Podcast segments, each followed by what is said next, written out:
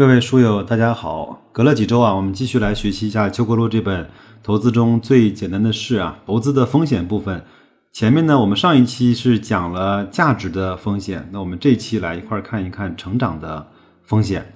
许多人认为啊，买股票就是买未来，因此呢，成长便是硬道理，要买就要买成长股。的确，最牛的牛股啊，一般都是成长股。然而，最熊的熊往往都是成长股。在许多国家，包括 A 股的历史数据表明，高估值成长股的平均回报远远不及低估值的价值股。原因就在于成长陷阱远远要比价值陷阱更为常见。成功的成长投资需要预测新技术的走向的专业知识，能够预判新企业成败的商业眼光，以及能够预知未来行业格局的远见卓识。没有多年的摸爬滚打的细分子行业研究经验和强大的专业团队支持，投资者很容易陷入到下面的各种成长陷阱来。有一句话叫“先有金刚钻，再揽瓷器活”。白老师呢，个人认为，成长股的投资确实要比价值股的投资呢要难很多。第一个，在一个行业还没有形成稳定的行业格局的时候，你就要能够判断出来谁能够胜出，本身就不是一个特别容易的活儿。第二个呢？一些成长股往往都伴随着高估值，在股市行情不好的时候，下杀的首先是那些估值比较高的。我本人到今天都不认为自己已经具备了投资成长股的能力。我遵循的是，当一个行业的格局稳定的时候，当一个行业老大显现的时候，我再来投资。往往这些时候呢，依然可以获得不错的投资回报。我们先来看一看前两个陷阱。一个是估值过高，一个是技术路径踏空。估值过高呢，是最常见的成长陷阱。高估值的背后就是高增长和高预期，对未来的预期过高呢，是人的本性。然而，期望越高，失望就越大。统计表明，高估值的股票业绩不达预期的比例要远远高于低估值的股票。一旦成长预期不能实现，估值和盈利预期的双杀，往往将会十分的惨烈。再来看一看技术路径的踏空，成长股呢，新行业中，而这些行业，例如太阳能、汽车电池、手机支付等，常常有不同的技术路径之争。即使是行内的专家，也很难事前预见哪一种标准最终能够取得胜利。这种技术路径之争呢，往往是你死我活、赢家通吃的。一旦落败，之前的所有投入也许就打了水漂，这是最残酷的成长陷阱。就像让你在二零一九年的今天去判断五年或者是十年之后哪一家新能源的汽车厂家能够笑到最后，我估计十个人能够说出十个答案。那么像这样的投资呢，就不是一个特别好的生意。我今天听了一个节目，他说啊。当时在一九九九年的时候，他畅想的二十年之后的二零一九年，他最大胆的想法呢，就是把 Windows XP 装在一台大哥大里。他认为那就是科技的最终的表现方式了。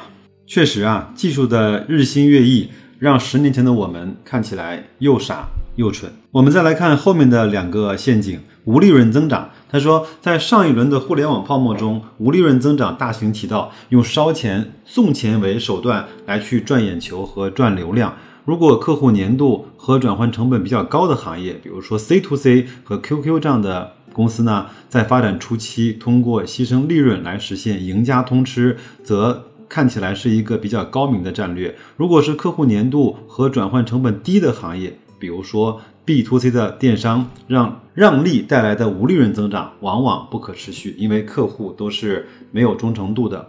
成长性破产，即使是有利可图的业务，快速扩张时，在固定资产、人员、存货、广告等多方面也都需要大量的现金投入，因此现金流往往是为负的。增长的越快，现金流的窟窿就越大。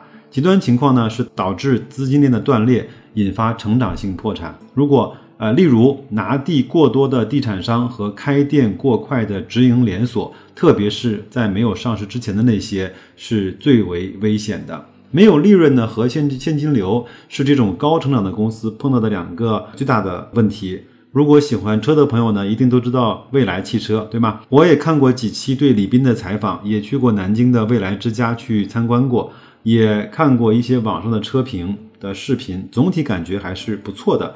它的一些服务，包括一些设计，也都能够解决车主的一些痛点。但是呢，它那种烧钱的方式，让我本人感觉到很不舒适。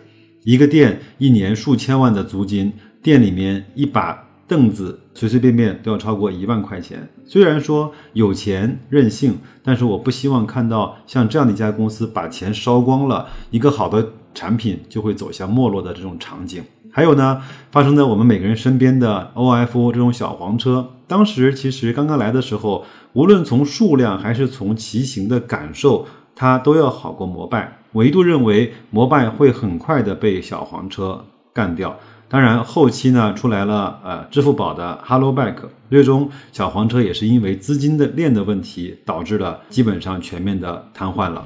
我们接着往下来读啊，呃，盲目的多元化。有一些成长股呢，为了达到资本市场预期的高增长率，什么赚钱做什么，随意进入那些新的领域，陷入盲目多元化的陷阱。因此，成长股的投资要警惕那些主业不清晰，为了短期业绩偏离长期目标的公司。当然，互补类的多元化，例如长江实业、和记、黄埔和相关化的多元化，横向完善产品线，整合产业链。这两句话其实特别。呃，有点像说格力的这种多元化的方式啊的公司，则另当别论。树大招风要区别两种行业，一种呢是有门槛的、有先发优势的，成功引起更大的成功；另一种呢是没有门槛的，后浪总要把前浪拍死在沙滩上的，成功呢可能会招致更多的竞争。在后一种行业中，成长企业失败的原因往往就是太成功了，树大招风，招来太多的竞争。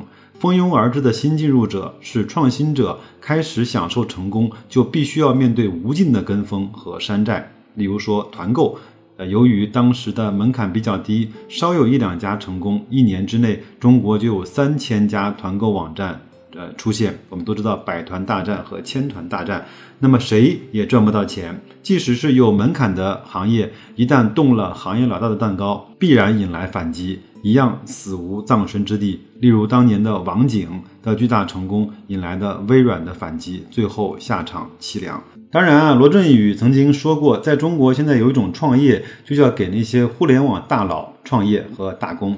一个好的创意呢，它会任由你先去发展。当把路径发展成熟的时候，他就会去把你收购掉，或者他去模仿你，在整个它巨大的流量面前把你给击垮。当然，反过来说，这可能也就是那些 BAT 这些互联网大佬的价值所在。买下它，就等于买下整条赛道。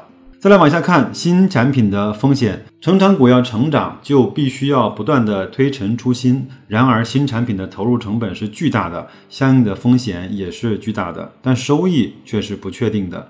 强大的，例如可口可乐，也在推新品上栽过大跟头。稳健的消费股尚且如此，科技股和医药股在新产品上吃的苦头。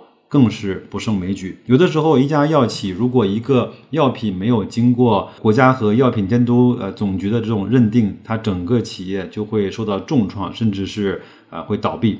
那科技股的悲哀呢，是费了九牛二虎之力开发出来的新产品常常不被认可；医药股的悲哀，则是在新药开发周期无比漫长、投入巨大的，最后成败，即使是业内专家也很难事先提前预知。还有一种风险呢，叫寄生式的增长。有一些小企业的快速增长是傍大款，例如有的是为苹果间接提供零部件的，有的是为中国移动提供服务的。在二零一零年中的中小盘结构行情中鸡犬升天，又在二零一一年后跌回原形。其实呢，呃，寄生式的增长往往不具备持续性，因为它的命脉和盈利都掌握在它上游的大款的手中，企业自身缺乏核心竞争力和定价权，甚至是议价权。有些核心零部件的生产商在自己的领域内达到了寡头垄断的地位。让下游非买不可，提高自己产品的转换成本，让下游难以替换，或者成为终端产品的卖点，如英特尔那些事实上已经具备了核心竞争力的和议价权，成为大款的另当别论。我不知道还有谁记得当年那个非常火的股票叫神州泰岳啊？它呢就是在运营当年中国移动的飞信和彩信的业务，真的当年是何其的风光。但是整个这些业务呢，被微信击落之后，这家公司基本上就璀璨不在了。最后两个呢是强弩之末，许多所谓的成长股呢，其实已经过了它成长的黄金黄金时期，却依然享有高估值，因为人们往往。犯了过度外推的错误，误以为过去高成长的在未来仍可持续，因此涨股的时候对行业成长空间把握不当，对渗透率和饱和率跟踪不紧，就会容易陷入到成长陷阱而支付过高的估值。最后一个呢是会计造假，价值股也有这个陷阱，但是成长股这个问题更普遍。一个是市场期望百分之五十增长的成长股，另外一个是市场期望百分之十增长的价值股，哪个更难做到？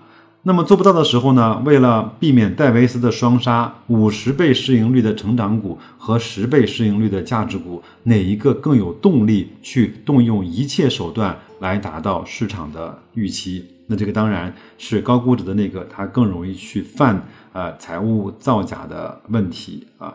最后呢，再来看一看它的总结：成长的持续性啊。管子说：“不为不可成，不求不可得，不处不可久，不行不可复。”什么意思呢？就是不要去做那些做不成的事情，不要去求那些得不到的东西，不要去处那些不能够长久的人或者是事物，不要去做那些不可能够重复的。动作，那投资者呢总是过于关注成长的爆发性，而忽视成长的可持续性。其实爆发性呢，成长本质上具有不可预知和不可重复性，就有点像彩票一样，总有人中，但一定不是你。投资宁肯要有门槛的低增长，而不要有那些没有门槛的高增长，因为前者可持续，后者难以维系。最后，白老师再插一句话啊。很多人呢认为，在投资行业中，高风险就一定伴随着高利润。但是，其实，在整个的投资市场中，高风险往往不是伴随着高利润，它只是高风险。有人说，我们这个生意呢是在刀口上舔血。我讲一句特别俗的话，很多人在投资市场上做的是刀口舔屎的事情。呃，最后呢，做一个本周的小预告啊，我本周呢可能会参加一下诺亚财富在南京举办的投资的会议，里面有可能会碰到我非常喜欢的夏春博士，他在喜马拉雅呢也有节目啊，他刚刚翻译了一本新书，就叫《低风险也可以做到高回报》。那我有可能拿到这本书之后，会去请他签个名。如果有值得跟大家分享的信息，我会在下周第一时间做成节目给大家。那就这样，祝各位投资愉快，再见。